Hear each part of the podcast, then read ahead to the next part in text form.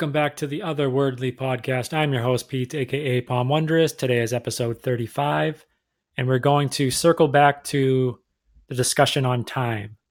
Before we get started, the letters of our words are symbols, casting spells that influence how we experience our reality, and their sounds create resonant frequencies, inspiring thoughts in those who hear it. Point being, our words mean something. And so I'm going to quickly recap what we had discussed previously. If you are curious as to what I'm talking about and you hadn't seen the previous episodes, I'd certainly recommend going and checking those out.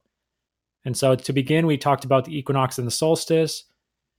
We came to the conclusion that the equinox, based upon its letter symbols, is referring to this period of judgment, to where the collective consciousness, the thoughts, beliefs, behaviors, actions, they're all being calculated and computed and then put into a script that runs that following quarter. And so time cycles in that manner of judgment and then run script, judgment, run script.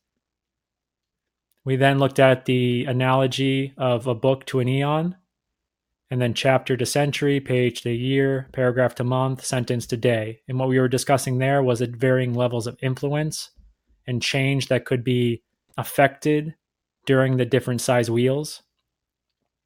We then moved on to discuss a few words that are often referenced when discussing the concept of time. So, space time, quantum, tradition, history, season.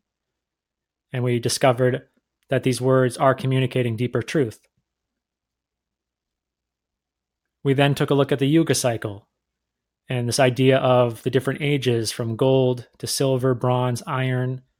And I showed this graphic which I tried to communicate this idea of the varying influences between love and fear and how those come into our reality and imbue our consciousness and how that will then play out.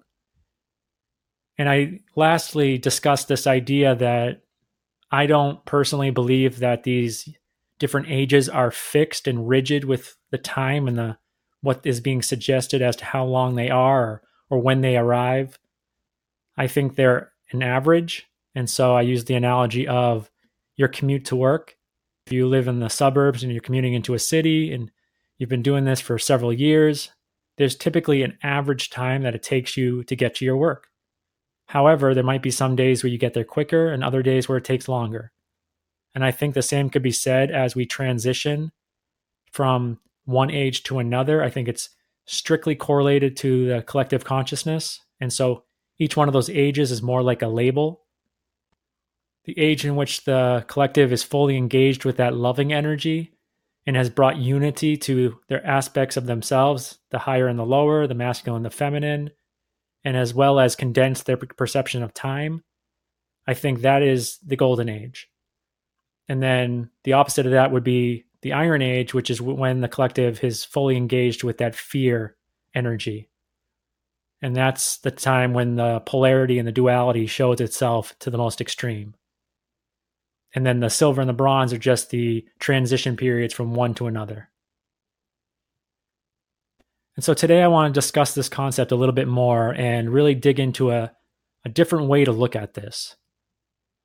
And so rather than having these rigid ages, like I said, you know, I was really coming to that conclusion that these are more labels for the collective consciousness state of being and the more I thought about that, the more it really resonated with me. And it dawned on me that I think it's really about this expansion and contraction that goes on conceptually within our mind.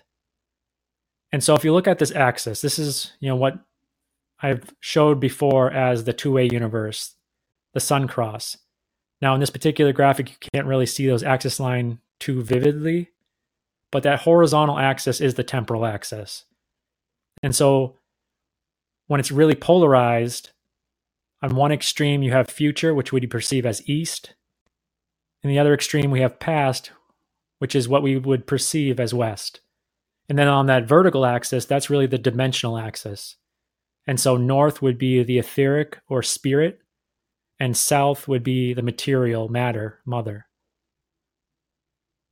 And I think what is really going on when we talk about the the yugas, the ages. I think during the Iron Age, that is the outermost ring. That is the widest and the most polarized our state of being can possibly be.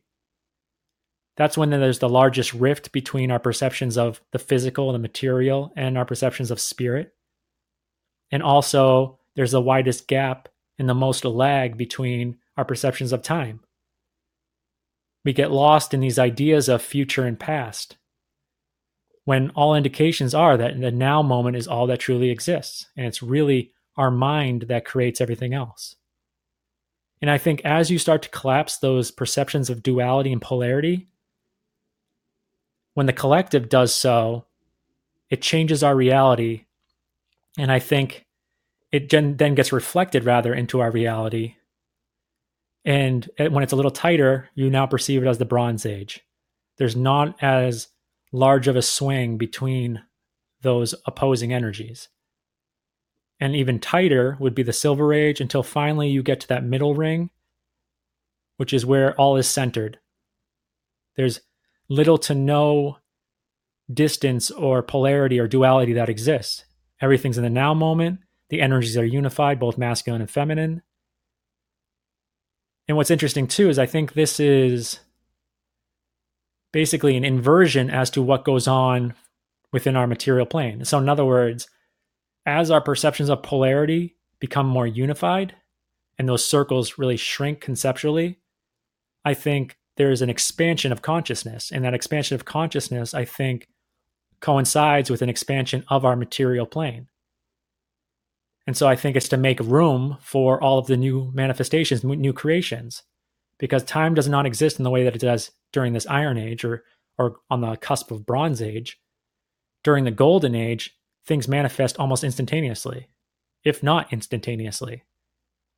And because the energies of both the father and the mother, the masculine and the feminine, are unified, you have people that are nodes of consciousness that have the potential to become imbued with hero like properties. All of these things we attribute to superheroes and X Men. These might be commonplace during the Golden Age. And so for me, it would make sense that our physical plane of existence might expand to accommodate all of this new creation. But moving on, I want to look at this idea of the different suns. And so I may have referenced this in a previous episode. I'm not sure if it was this podcast, truthfully, or if it was a different podcast, Wise Peak, but I have this idea that there's the two sons are really referring to the Son of Man and the Son of God. And you hear those two sons often referenced in mythology. I mean, what comes to mind right now is the idea of Cain and Abel, but I know there are others sprinkled throughout uh, different mythologies, different cultures the prodigal son, and the other son. We have the idea of our physical son and the black sun. I think what these are really referring to are the different influential forces within our consciousness, the subconscious and the conscious mind. And I think the Son of Man is really referring to the initial state of being when you first manifest within the physicality, when you are at a, the most polarized state of being. And so I say the Son of Man is symbolic for the state of being in which the greatest perception of polarity and duality exists on both the vertical dimensional axis as well as the horizontal temporal axis. Versus the Son of God, which is symbolic for the state of being in which the greatest perception of unity and eternity exists on both the vertical dimensional axis and as well as the horizontal temporal axis. And so we've seen both of these symbols represented as sun crosses if you look at ancient symbology. And I think the reason why they're both referring to that is because they're just different states of the same aspect, I suppose. And so looking at these two side by side, I thought since this is otherworldly, we have to at least decipher some words in this episode. And so I thought we'd take a look at man. Man is M A N, M is mental, A is not, N is normalized or balanced. I usually refer to it as normalized, but it also is refers, referred to as balanced. And I actually, when I first looked at the end, I did have it as balanced. But because balanced has a certain perception in our modern age, I changed it to normalized so that it better represented some of the other words that I had deciphered in the past. But in this particular moment, balanced makes a lot more sense. And so when your mind is is not balanced or in an unbalanced state, that's when the most duality or polarity exists within your consciousness. And so that's man. Versus God, G O D. G is great or the etheric higher self. O is full or complete. In this particular case, I chose whole. It's whole isn't synonymous for full and complete. I just felt like it fit this better. And then D is dimension. And so the great holistic dimension, that's truly God, the small g, the lower g. And so we have the ability to transition from man to God within this physicality. But in order to do so, we need to integrate all of this knowing, this wisdom, and unify our being, unify our perceptions to transcend the perceptions of duality and polarity, and to bring our consciousness into the now moment, eliminating our perceptions of future and past. And so I'll leave it there. If you found this content to be of value and would like to help support future episodes, please consider joining me on Patreon at patreon.com forward slash pomwondrous. And until next time, know what you stand for.